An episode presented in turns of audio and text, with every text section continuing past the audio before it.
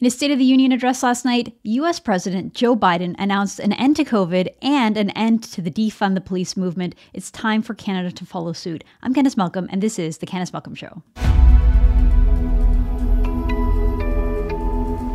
Hi, everyone. Thank you so much for tuning in. So, I don't usually cover US politics very closely on this show. I try to focus on Canada and all things Canadian, but the State of the Union address happened last night, and there were a couple of really interesting takeaways. So, I wanted to focus the show on that, talk about how, of course, it relates back to Canada. So, that's what I'm going to get to on the show today. Before, though, I want to talk about something that did happen in Canada remarkably we hear so often from liberals, from politicians, from people like Justin Trudeau that elections have consequences and that elections provide a mandate for the politicians. So they'll pick one thing that they said on the campaign trail and then they will declare that they now have a mandate to do that thing that somehow them getting voted in with 32% of the vote means that the Canadian public is okay with them doing that one thing that they said on the campaign trail. Well, right now we are experiencing something that is the exact opposite of that. The liberals have so quickly abandoned one of their pledges that they made during the campaign, and I'm talking about a ban on the sale of real estate to foreigners, to non resident foreigners. So, yesterday, Liberal MPs on the Commons Finance Committee rejected a two year ban on the sale of Canadian residential real estate to foreigners abroad. The Liberal Party, of course, had promised to ban the exact thing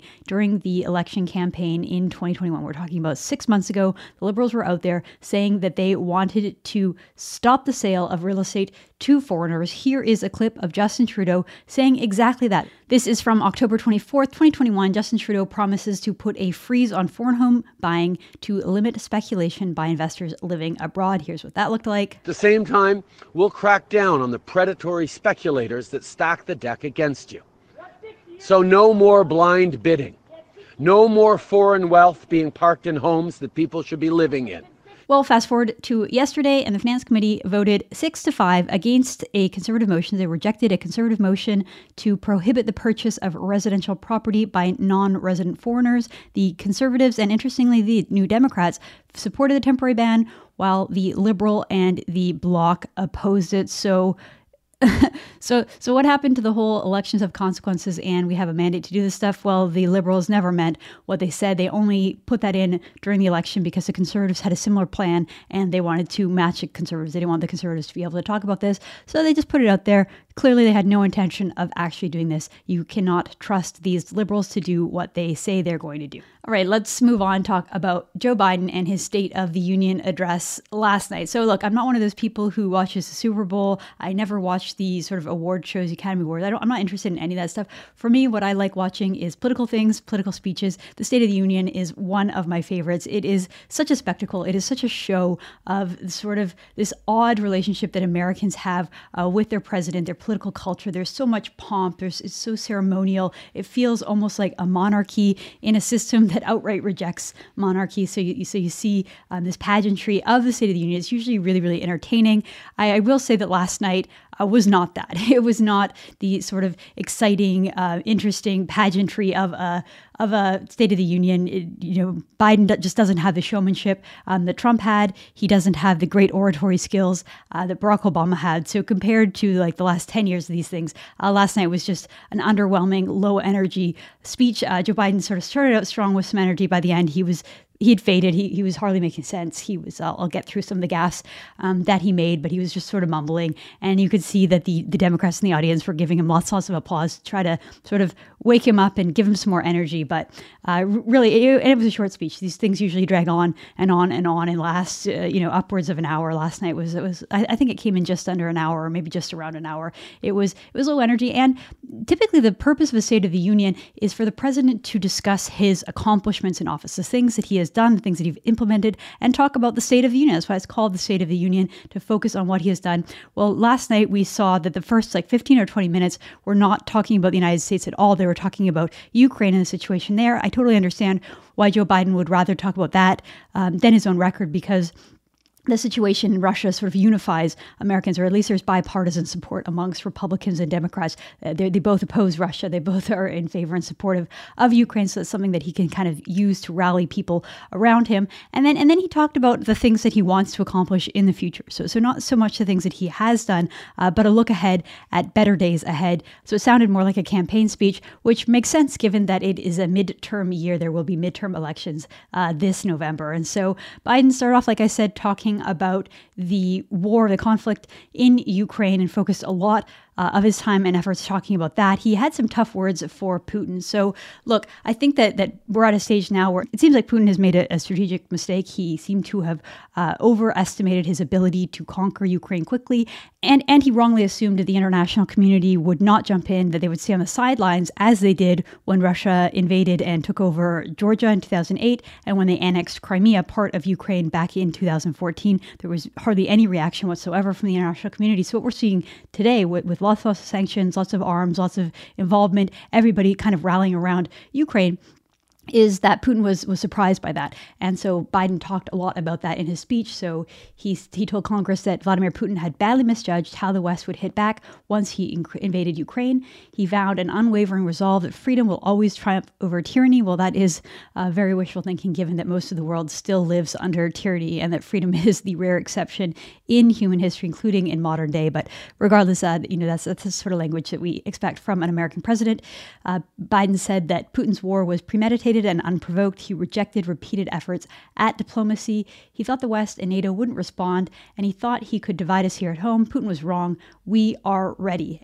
This is the real test, and it's going to take time. So let us continue to draw inspiration from the iron will of the Ukrainian people.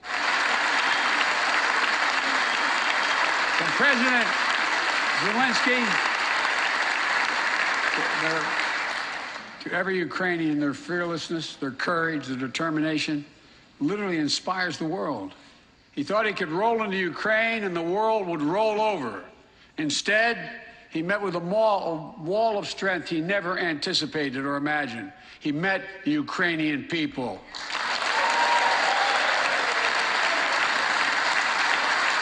He thought the West and NATO wouldn't respond. He thought he could divide us at home in this chamber, in this nation. He thought he could divide us in Europe as well. But Putin was wrong. We are ready. We are united, and that's what we did. We stayed united. Throughout our history, we've learned this lesson. When dictators do not pay a price for their aggression, they cause more chaos.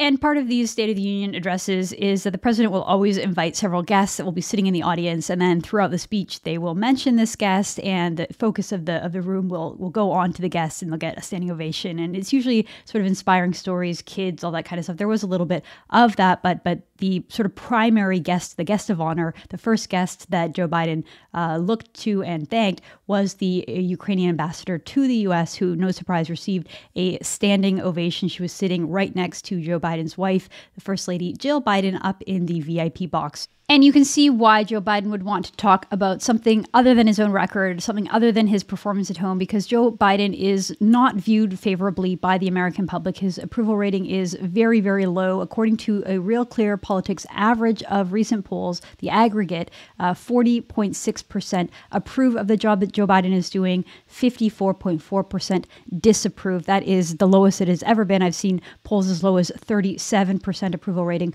for Joe Biden. And as for his vice president, VP Kamala Harris, her approval rating remarkably is even lower than Joe Biden's. People do not like Kamala Harris, despite all of the sort of uh, celebration and praise that she received for being the first female vice president, the first black vice president. Uh, when it comes to her actually personality and her governance and the way that Americans view her, it is very bad, worse than Joe Biden's 37.5% aggregate average approval rating, according to Real Clear Politics. 51% disapproved. So this is not a popular administration at all. And so it is no surprise that they would much prefer to talk about uh, foreign conflicts and things that generally unite Americans as opposed to their own records. And I want to talk a little bit about some of the prominent gaffes. While I'm talking about Ukraine, this this was sort of the big one that was circulating around on social media. Uh, J- Joe Biden talking about Putin, talking about how Putin is circling Kiev with his tanks, and he said that he will never win the hearts and souls of the Iranian people. The Iranian people, Iranian people. He obviously meant to say Ukrainian people. He skipped the, he missed the K there, so here is what that looked like. Putin may circle Kiev with tanks, but he'll never gain the hearts and souls of the Iranian people. He'll never, he'll never extinguish their love of freedom.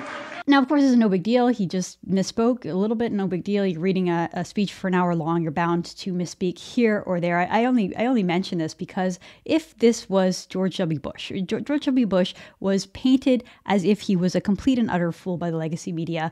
They mischaracterized what he said. They took things out of context and they made him seem like a blundering idiot. And that is the impression that so many Americans still have today of George W. Bush. It's, it's not true. It's not accurate. It doesn't represent his true character. The, the, the period when George W. Bush was president was sort of pre social media. So we didn't have the opportunity to have, uh, you know, George Bush and Republicans putting out their own narrative and their own side of the story to counteract the deranged media. However, the, the, the few gaffes that George W. Bush had really characterize his presidency. And in the minds of so many Americans, he is defined that way.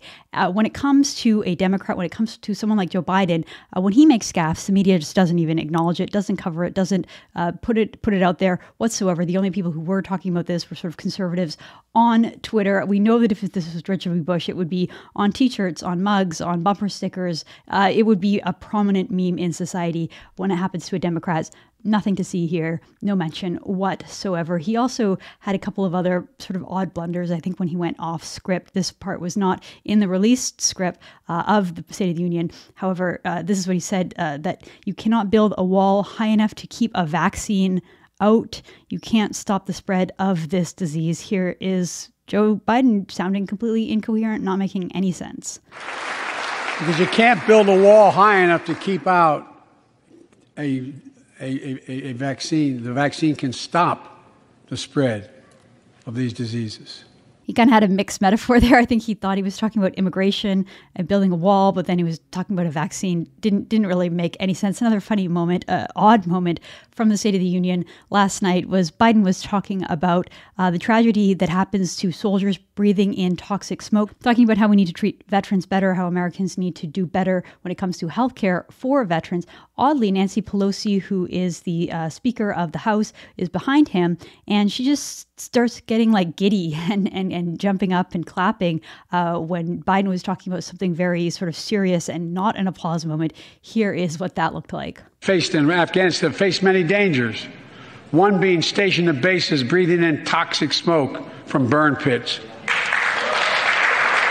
Many of you have been there. Now, overall, I thought that the content of Joe Biden's State of the Union address was rather thin. Like I said, he didn't really talk about the accomplishments. He more talked about sort of things that were happening outside of his control and then plans for the future. One of the plans that he kept talking about was how we are going to have a COVID exit strategy. Interestingly, uh, Joe Biden announced his post COVID plan today, Wednesday, um, instead of last night during the State of the Union. I don't quite understand why you wouldn't use your national platform uh, to announce your plan, why you would wait uh, till the next morning, but we still saw some positive uh, steps. One of the most striking things about the entire State of the Union was the fact that the CDC had just changed their guidelines just a couple of days ago. New guidance came out from the American CDC, the Center for Disease Control, the people who are in charge of the COVID response, saying that masks are no longer necessary in indoor public spaces. So, again, one of the notable things from the State of the Union last night was that the officials were not wearing masks. Unlike in Canada, every time you look at the House of Commons and look at the debates happening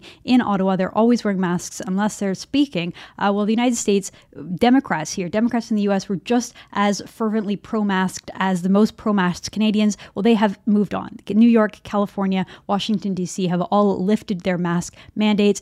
And yet, here in Canada, we still have the ridiculous spectacle of people wearing masks indoors. So it was great to see that the Americans have moved past this. Uh, I hope Canada will follow suit as well. Aside from the notable fact that they were not wearing masks inside, Biden also called for a reset. He said that we need to stop seeing COVID as a partisan dividing line. So, this is according to the Wall Street Journal. They reported this way They said Biden suggested that the nation was moving into a new phase of the pandemic, calling it a new moment in the fight against COVID 19. Biden pledged to continue to work to vaccinate Americans, take steps to be ready for future variants. He said the U.S. has the tools to keep schools and businesses opened. He did stress, however, that emerging from the pandemic isn't a guarantee And uh, it's still necessary to adhere to public health guidelines and to get vaccinated. It noted that last July, Mr. Biden held a large celebration on the White House's South Lawn and declared the nation was closer than ever to be declaring our independence from this deadly virus. But that comment proved premature as the Delta variant took hold. And of course, the Omicron variant was even more widespread and severe than the Delta variant. Of course, it didn't kill as many people because it wasn't as deadly. And what did we learn from Omicron? We learned that everybody was getting hit with Omicron. It didn't really matter if you were vaccinated or not, everybody was getting it. Maybe people who were vaccinated didn't have as severe a case, but most young people don't have a severe case anyway. And in the midst of all this, there's a new report over at Medscape asking why are we ignoring infection acquired immunity? So suddenly natural immunity is back on the table, something that we can talk about for so long. Uh, policymakers, especially those on the political left, but but generally speaking in Canada, they ignored antibodies derived from natural immunity from COVID infection. In Canada, there is no recognition whatsoever of natural immunity. They are treated the exact same way. So, someone who has had COVID, recovered, and has those natural antibodies is treated the exact same way as a unvaccinated person. Of course, the opposite is true in Europe. This is according to The Hill in Washington, D.C. It says many European countries recognize that immunity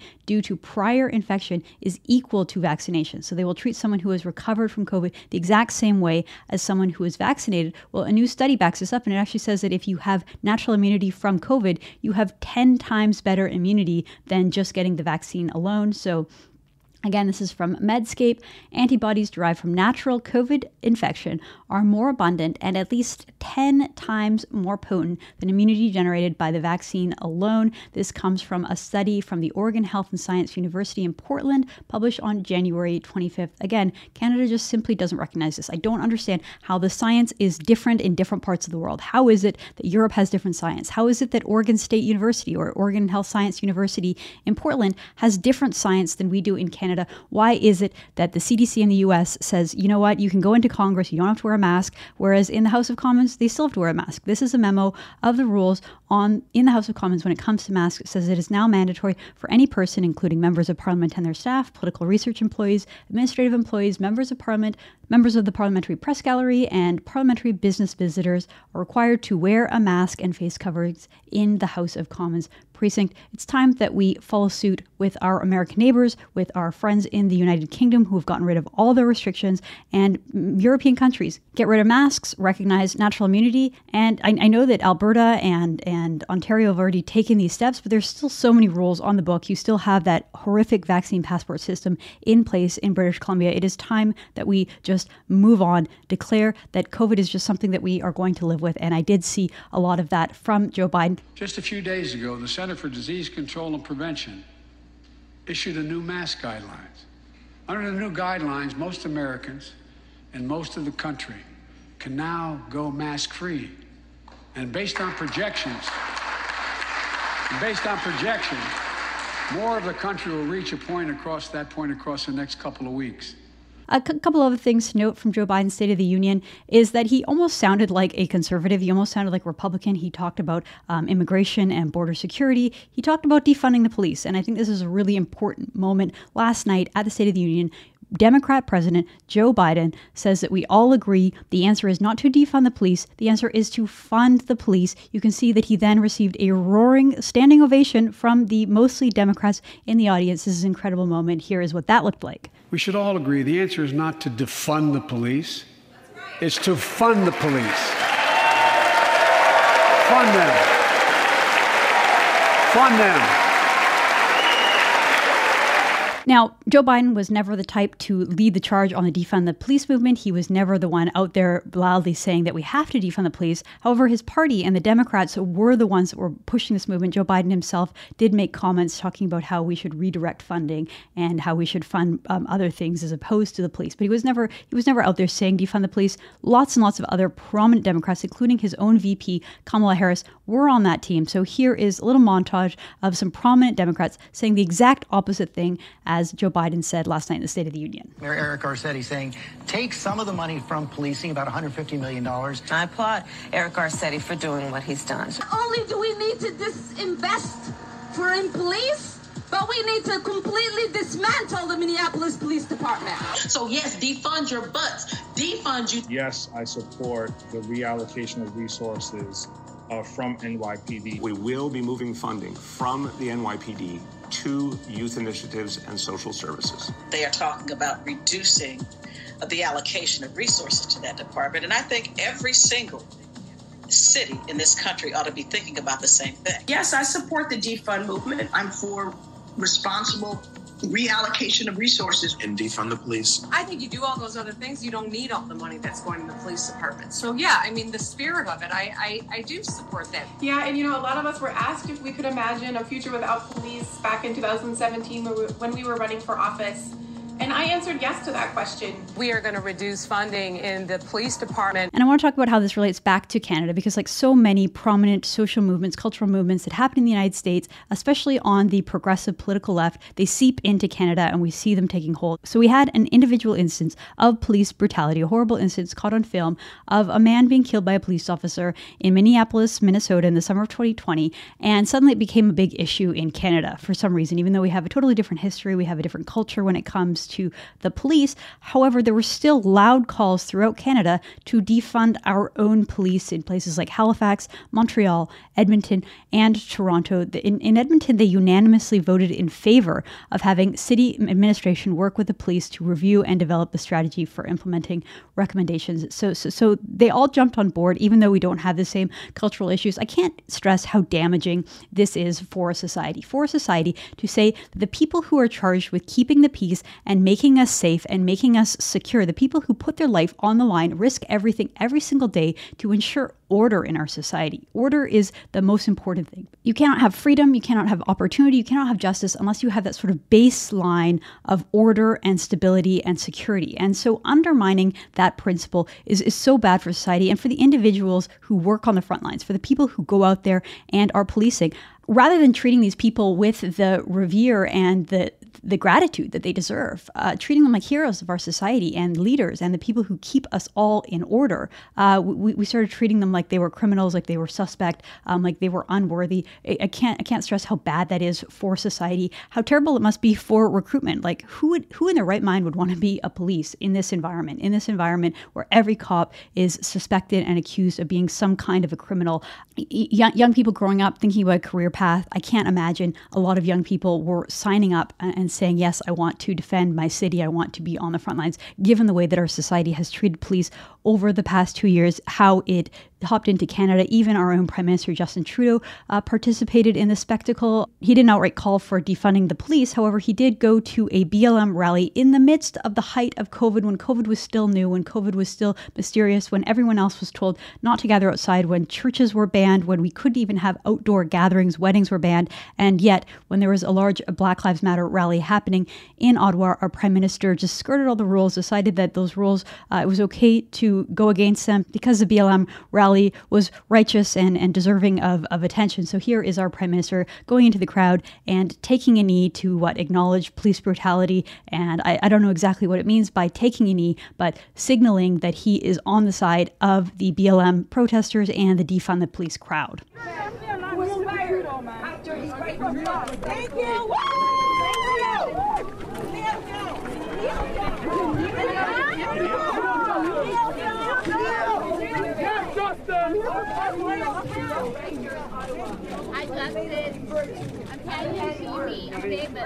So, so, since all that happened, since so many jurisdictions across North America, including those Canadian cities, but many, many US cities, followed through and defunded their police and took the initiative, removed funding, redistributed funding, and just to put it simply, the results have been catastrophic. It has been really, really, really bad. The United States has experienced a tr- significant spike in violent crimes, in homicide, in crime in general, in cities across the United States, specifically blue states, places where they did defund the police. I picked Oakland as an example, um, interestingly, because this is the area that Kamala Harris used to represent the East Bay of San Francisco. Uh, but I could have picked any city Baltimore, Philadelphia, New York, Los Angeles, Minneapolis. So many of these cities defunded their police or elements of their police. And then in the last year and a half since that happened, they saw a huge spike in crimes. So this is a report from KOMO News out in Oakland, California. It says once willing to defund the police, Oakland, California now faces a major violent crime spike. So, according to this report, the chances of you being a victim of a violent crime in Oakland, California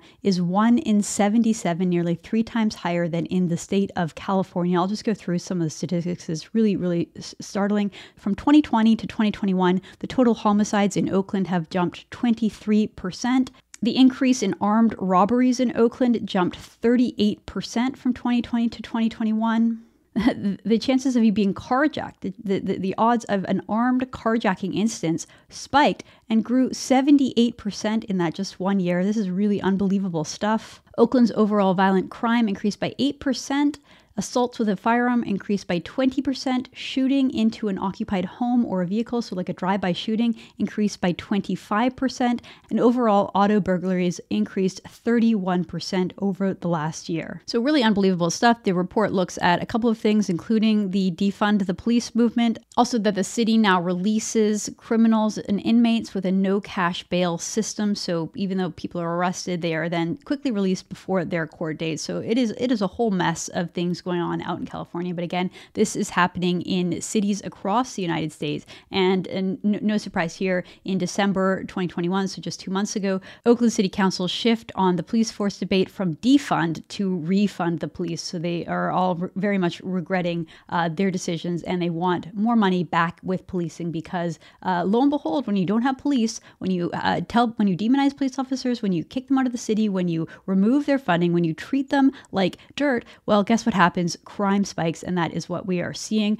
And to bring it back to Canada, one of the interesting things about the recent trucker convoy and the policing situation in Ottawa were that the leftist voices who were the ones that were calling for defunding the police, they were also the ones who began loudly demanding that the police take more action against the trucker convoy. They were the ones complaining about police um, inaction, saying that they were allowing this protest to happen. They wanted the police to take more action, to be more vigilant, to be more forceful in removing the peaceful protest protest in Ottawa.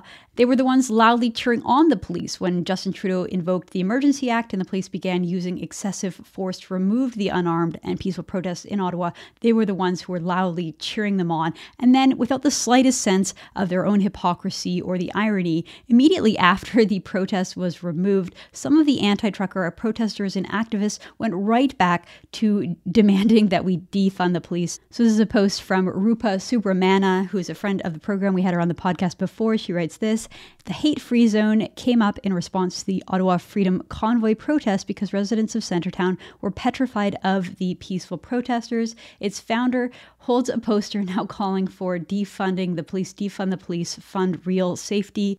she says, when it was the cops who cleared out the protesters, you can't make this stuff up. So this is from the CBC. It talks, it shows this individual here. His name is Hassan Husseini, one of the organizers of the community rally in Ottawa, stands with a hate-free zone. So he, so he's saying hate-free zone, which which which I'm going to assume means that he is accusing the truckers of being hateful, and now he's saying that we're in a hate-free zone, so no truckers allowed. And then you can see right there on the top in yellow, it says defund police, fund real safety. These people have no sense of their own hypocrisy and the irony of them now saying that they want to defund the police, even though, like, two weeks ago, they were demanding that the police do more and be more vigilant. Look, uh, the overall point that I want to make with covering the State of the Union address is that Canada can actually learn a lot from President Joe Biden and the moderate tone that he took in his State of the Union address. We can learn a lot from him in terms of moving on from COVID, getting rid of the ridiculous punitive, cruel mask mandates, especially for little kids in school. It is so unconscionable that we continue to make little kids trying to learn how to speak, trying to learn how to communicate,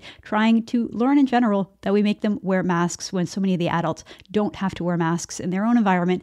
And it is time that we all, once and for all, moved on from the divisive and ridiculous idea that we should defund the police. I'm Candice Malcolm, and this is The Candice Malcolm Show.